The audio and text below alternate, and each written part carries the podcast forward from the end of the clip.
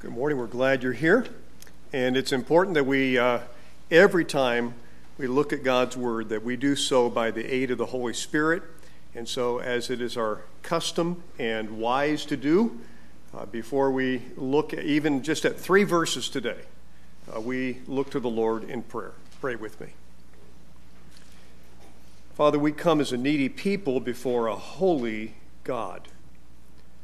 Lord, we ask that you would accept our worship today, our praise today, and show us great things from your word.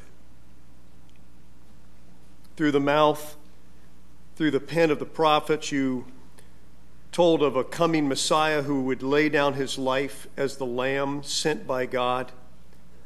None else was qualified to be our Savior as you assured the disciples that you would die and rise again. You have promised your church that you will return, you will rule. So, Lord, come, take your bride, and then set all things right on this wicked earth. Do what no politician, no human king, or even dictator can do. All authority belongs to you we confess today together that Christ is the Lord and, and the Lord is God the judge. So we pray that you would make this clear to us. And you told us in Matthew 24 that many false prophets would arise and lead many astray. And because lawlessness will be increased, the love of many will grow cold. It's our prayer this morning you would increase our faith, heat up our love. Let nothing steal our devotion from you. Renew us, dear Lord. Send us to a lost and dying people. Make us shine brightly. We pray this in the name of Jesus, our King and Savior. Amen. Well, last week, we studied some questions that Jesus asked and an answer that Peter gave. And this is a turning point. Jesus had explained that not only had Peter gotten the answer right, but how he got it right. This was by given to him by the Father. And the Lord also goes on to tell Peter that uh, you will be used in a great way. The disciples will be used as the foundation of this church. And then in the early chapters of Acts, we see that taking place. That after the death of Christ and the resurrection of Christ and the ascension of Christ and Pentecost, Peter and the disciples preach boldly, which they could not seem to do before. I wonder if you've ever taken a class on the life of Christ. Can I see how many have ever taken a class or maybe a Sunday school class on the life of Christ?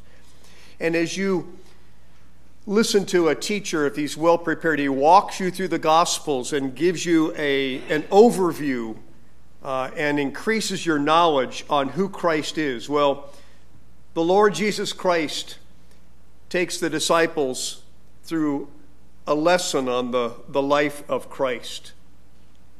And uh, sometimes, as we said, sometimes he seems to be slowing things down. He pulls the reins. Jesus goes in, into Gentile territory. It seems to take the fight away from the Jewish leaders. Sometimes he seems to stir things up by rebuking the Pharisees. Sometimes he tells people, he pulls back and he tells them, Don't tell what I have done to you. The Lord is always in control no matter where He goes or who He uses.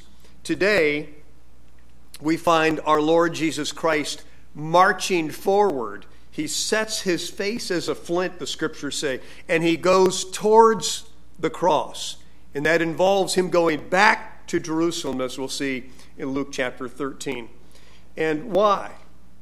For the vicarious death. Only our Lord Jesus Christ could redeem us to God. Only He could be our substitute. Only He can let you know the great need you have before Him. Things have been warming up a little bit.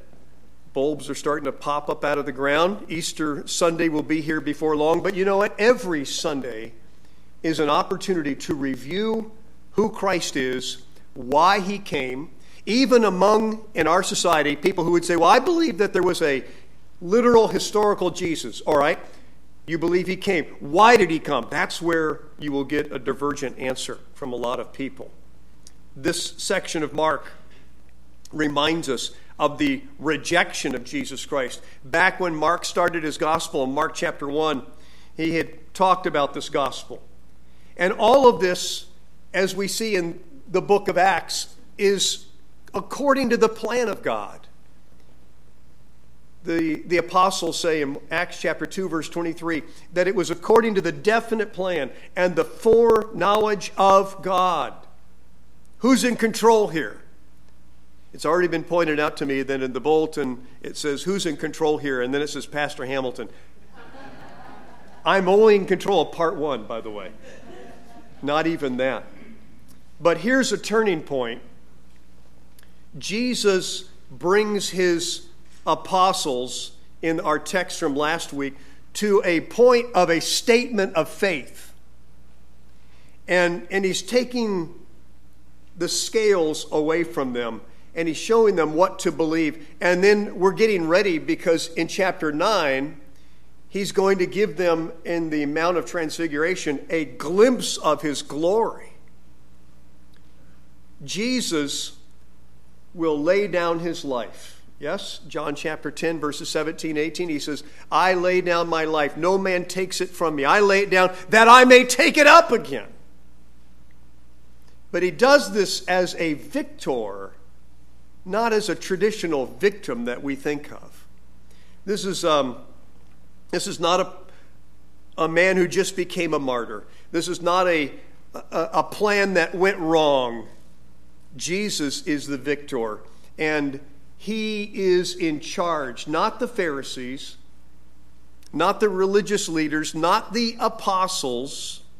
Jesus is in charge. Mark chapter 8, our text is verses 31 through 33. And we start off as he began to teach them that the Son of Man must suffer many things and be rejected by the chief priests and the scribes and be killed, and after three days rise again. Who is this Jesus? What is this Messiah? By the way, I, I, found it interesting. I was reading this week. Some of you know the name Helen Hayes, the actress. You know, you know she acted for 83 years? She played roles like Queen Victoria, Mary Queen of Scots, and she received all kinds of awards from. Uh, from one president, she received the Presidential Medal of Honor, um, National Medal of Arts. She received no less than 50 honorary degrees from different institutions for being an actress. Um, much of her life, she was regarded as the first lady of the American theater. Quite a lofty title. By the way, there are two ladies living at the same time that both claim to be the first lady of American theater, and they both said the other was more deserving. But as I studied this a little bit, it got interesting because one writer says that uh, Helen Hayes actually slipped in this reference about herself. Now, that would be interesting, wouldn't it? As it turns out, they say that uh, she cooked it up she stuck it in a press release. And then forever after that, journalists would refer to her as the First Lady. Uh, that kind of thing happens quite a bit if you stop and think about it. There are pastors out there claiming to be the most influential or the most dramatic or whatever in their time. In an age where we hype up things theatrically, was Jesus coming along and saying, I am, I am the Messiah, he allows the, the disciples, the Lord, to bring that to their attention for them to declare that of him. And when the disciples say, You are the, the Christ, the Son of the living God. When Peter says that, how are things supposed to start changing? Maybe from now on, when they go to a, a region, they will get the best of rooms. Maybe from now on, somebody will make them a good meal. They will get the recognition that this is the Messiah and we're the ones that are closest. He handpicked us. Whatever they were thinking, it was all about to change. So let's look at this grand announcement in verses 31 and 32a. By the way, it's not really the duty of the disciples, once they say, Thou art the Christ, the Son of the living God, to go out and say, He's the Messiah. Jesus will reveal that, and what it means, He will do that Himself. So let's look at the point A, uh, we'll call it this way the prediction of the passion. Jesus says, The Son of Man must suffer many things. The Christ what did that involve? Well, Mark says, and he began to teach them. He, he's going to tell them about this coming death and a resurrection. All of this is arresting. In Matthew's gospel, he says, From that time, Matthew chapter 16, verse 21, he began to show the disciples that. Mark 114, we read, Jesus came to Galilee proclaiming the gospel of God, and then it says, the time is fulfilled, and he said, the kingdom is at hand. In what way was the kingdom? A lot of people say, we're living in the kingdom, we're, we bring in the kingdom. No, Jesus said, you can't have the kingdom without the king. And they rejected that king. And so the message turns to what is about to happen. He's going to die as the substitute, he's going to die as our Savior, he's going to be raised again. Imagine how shocking that was to disciples who thought, We've been following him, we've lived on sometimes meager rations, we've seen amazing things, but it's all about to change because he's going to declare himself to be the Messiah. Maybe they thought, It's time for him to restore rule to Israel without Rome. It's time to restore purity to our worship without Roman, Roman coinage and signet and all these other things. They knew as much as they could from Isaiah 52 and 53 about the suffering servant, but it never, they weren't able to connect all the dots, if we could put it that way what this means and what it would mean to them, what the immediate future of Jesus Christ, all this comes crashing down on them. The Lord is going to repeat this message in Mark chapter 9, Mark chapter 10. We'll see again. It was no surprise to the Lord how this all turns out, but all of it was surprising and disappointing to the disciples at first. They they saw his rejection by the people and his crucifixion and the way he was treated, all this to be some type of unforeseen, unfortunate event. But the Lord said that is not the case repeatedly now. He lays it out clearly and repeatedly what's going to happen. All right? So, Matthew chapter 16, verse 21 adds to Mark's account. He says, that he must needs go to Jerusalem. We talked about Caesarea Philippi. He's leaving that city, that region, and going back to the epicenter of opposition. The disciples probably could have said, Not so, Lord. Don't you know what awaits you there the last time you were there? But he says, I must. A Greek word that has the idea pointing to obligation or something necessary or even something binding. Jesus going back to Jerusalem, Jesus going to the cross, was self imposed. He's, he's obeying the will of the Father. Again, John 10 17 and 18. I must lay down my life, I must take it up again. He was in charge not the crowds, not the disciples, not the leaders. Jesus is. And so he goes, John chapter 7, verses 1 and 44 tell us that it was there that they, the Jews sought to kill him. They looked for a way that they could seize him and kill him. But again, they were not in charge. Jesus is. And it's here that Jesus must lay down his life. You can turn with me if you'd like, or you can trust me to read this. But in Luke chapter 13,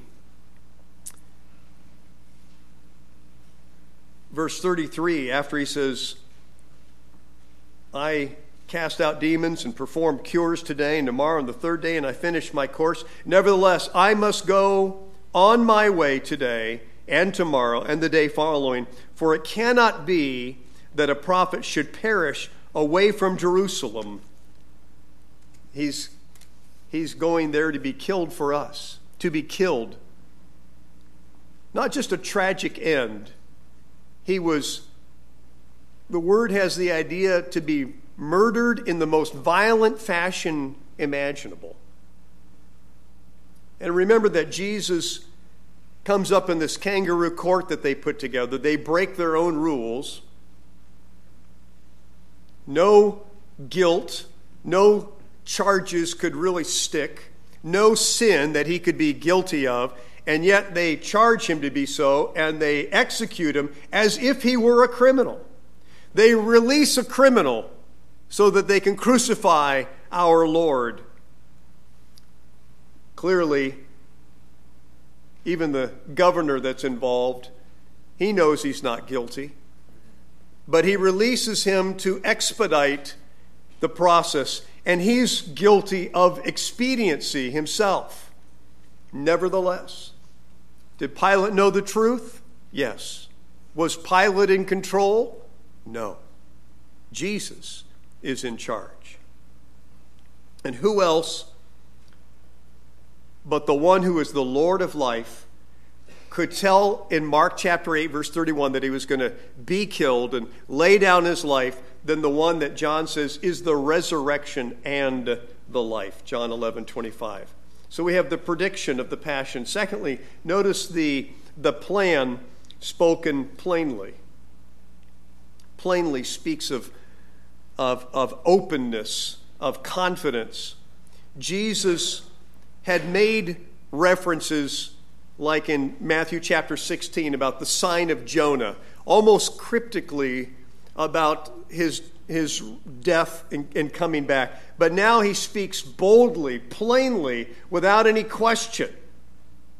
The disciples were, were told in our text the what, that he would be killed, and the who by the scribes and the leaders. What's missing from this text? The what?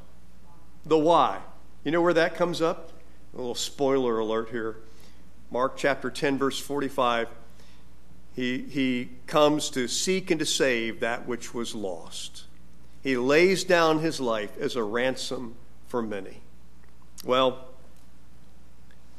the suffering servant, the suffering of the servant, wasn't caused by the crowds. It, as we heard Pastor Smith say, the Lord, or Isaac mentioned, the Lord put him to grief. And he used religious leaders, these Pharisees, the Sadducees, the Sanhedrin, the scribes of them all, the best and the brightest of Israel was guilty of the darkest and the worst. Let's look at, as we finish verse 32, where he says, And he said this plainly, and Peter took him aside and began to rebuke him. The one who made the great confession is now guilty of the grand confusion. The same guy, just in case you've ever said something brilliant followed by something ludicrous. That's a nice word for stupid, right after that. Notice, first of all, point A, Peter's response. Peter's response to the, to the news of Jesus' death. I hate to admit, we live in a culture where students can be beating up somebody and there are plenty of other kids that can pick up their phone and video it and post it and never get involved. You and I look at something like that, we say, why isn't anybody trying to stop this? Of the people that are standing around, how come no one is trying to do? Well, listen, when Peter hears the Lord Jesus Christ say, I'm going to die, and uh, it's going to be in, a, in a, a bloody fashion, Peter loves Jesus enough to say, Any way we can stop this, Lord? Not so, Lord. He says that Peter took him aside. Can you imagine Peter grabbing the Lord by the arm, saying, walking 10 feet, 15 yards out to the side, and saying, Lord, this shall never happen to you. That's exactly how Matthew puts it, Matthew 16 22. It's okay if you lecture the Lord in your prayer life as long as you call him Lord first. Lord, this can't be in, true in my life. It can't go this way. You can't take this from me. You can't add this to me. I, no, Lord. Shortly after his bold statement about the nature of Jesus, he makes this, this bold, he shows his own nature. He shows his own confusion. What is it like to correct the Christ? And we do it all the time. Peter says what the others were thinking. I think there were probably times growing up and in school, I asked a question, people snickered, but they were wondering the same thing. They didn't get it either. He, he struggles to comprehend how these words of Christ can fit in to the plan.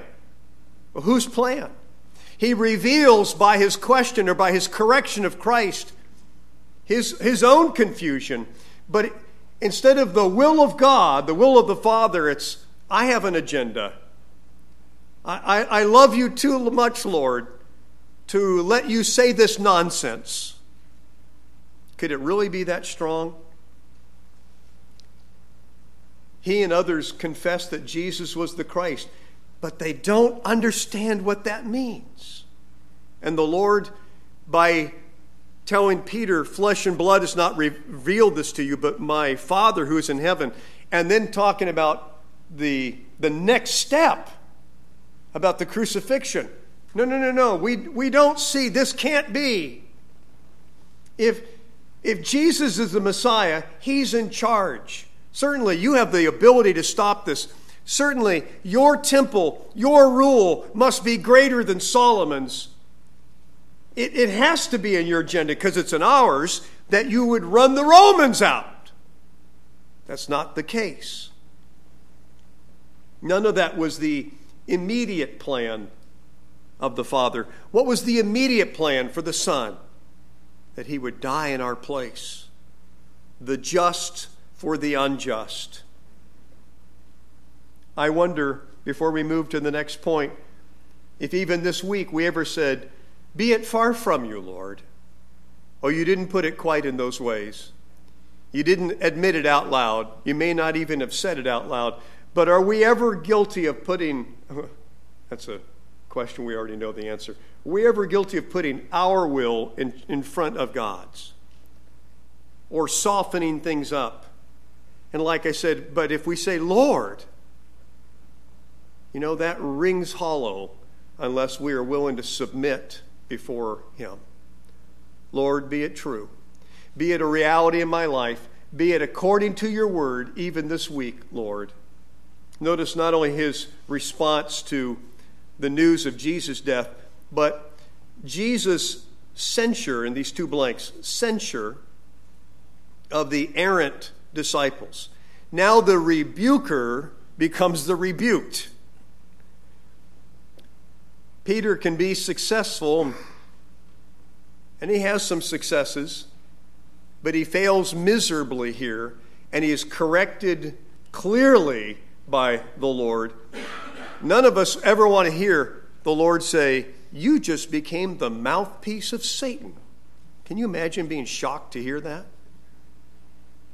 the stumbling block. A stumbling block. Scandalon, a, a word that has the idea something that we would think that you might trip over. The, actually, the idea of a snare. You set a trap. An animal doesn't look at the trap and say, Well, I know what I'm supposed to do. It's a trap. I'm an animal. I go into there. No, you have to have the right kind of bait. And you have to have the right mechanism that would trip that. Is the Lord actually suggesting, Peter, Satan is using you and your suggestion to draw me away from the cross and what I must do there and suffer and die. I think it's clear that Peter's mind is fixed on human interest, not really the, the will of God. And, and folks, it is not enough for you and I to say, with Peter, the Lord has called me, the Lord has saved me. The Lord has gifted me. In the past, the Lord has used me. But our mind should also say, you know, the Lord is correcting me and setting my mind on Him. My greatest prayer every day is, Lord, thy will be done, not mine. Prayer is not about Paul Hamilton talking God, turning the mind of God to see it my way, but prayer is really bending the knee to say, Thy will be done. As we start to wrap this up, and there's so much more, the, the problem about a two part message is you automatically want to go into what you've been studying for the next week. But how do you respond to the Lord when His, His will, His demands seem unreasonable? Lord, you, Lord, you certainly can't take this away from me. Who's Lord when we correct the Christ? Peter, is he trying to shout Jesus down? I wonder. Don't, don't take this away, Master. Don't go that direction, Master. Uh, if you're the Messiah, uh, and this is Paul Hamilton reading into the mind of Peter, so it's a third generation away. But for, for Peter to say, Lord, you have to save yourself. You're so important. You know, today we have sports that are, what's your job? My job is to protect the quarterback. Well, that didn't, sound like it's real flashy or important. No, my job is just make sure you can't get to him. Peter is saying, I'm running interference, Lord. I'm telling you that you must save yourself. And then there's, we've got this agenda. We've got all these plans. We've been making notes, Lord. And then you can improve our lives. And you can restore Israel. Not understanding what the full plan was. I wonder if we are sometimes secretly guilty, maybe even this week, of saying, Not so, Lord. Lord, don't, don't ask this of me. Don't ask me to be a witness to that person. They're difficult. Don't ask me to step away from this. That's so important to me. I won't preach next week's text, but let's read it again. Verse 34 And calling the crowd to him with his disciples, he said to them, If anyone would come after me, let him deny himself and take up his cross and follow me. See, I read that. If you're not here next week, we're just going to assume that you are not willing. No, no, no. but for whoever would save his life will lose it. Whoever would lose his life for my sake. It's not hard to understand these words. It is difficult to take in this rebuke, this concept, to get our mind around this. I'm, I'm guilty at times of being dominated even by emotions, emotions, personal interest. These things can be consuming. And it's easy for me to come to the Lord and say, Lord, this is so important to me. Make it important to you. Are we guilty of that this week?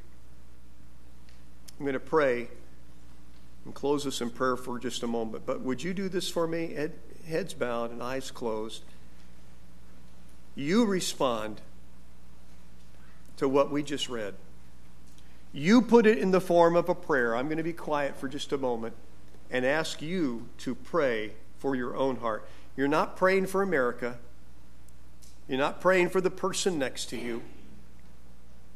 Lord, have there been times that I have said, Not so, Lord. Don't take this from me, Lord. Don't change my life like this, Lord. Don't rebuke me in this way, Lord. Don't bless me this way, Lord. There's only one who's in control. That's the Lord Jesus Christ. Would you pray and ask the Lord to forgive you, cleanse you, and use you?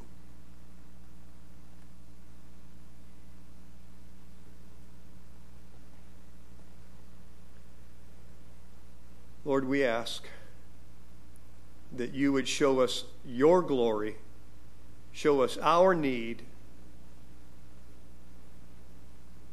Sustain us, Lord, as we aim by your Spirit to walk close, to, to point to you as you draw people to yourself.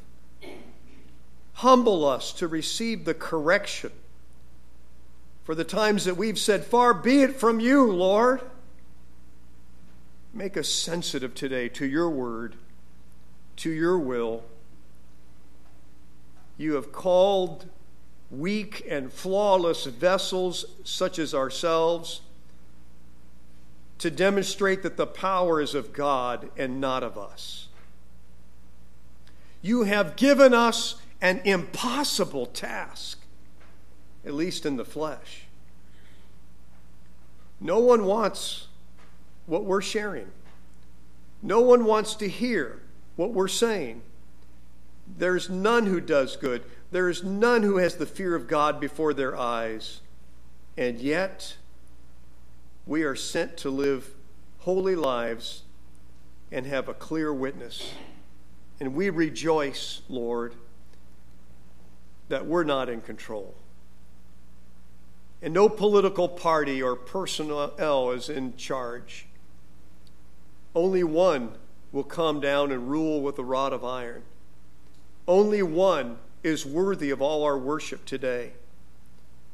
Only one can lay down his life and take it up again and intercede for us today and be in control of all things. And before you, we worship and adore and bend the knee.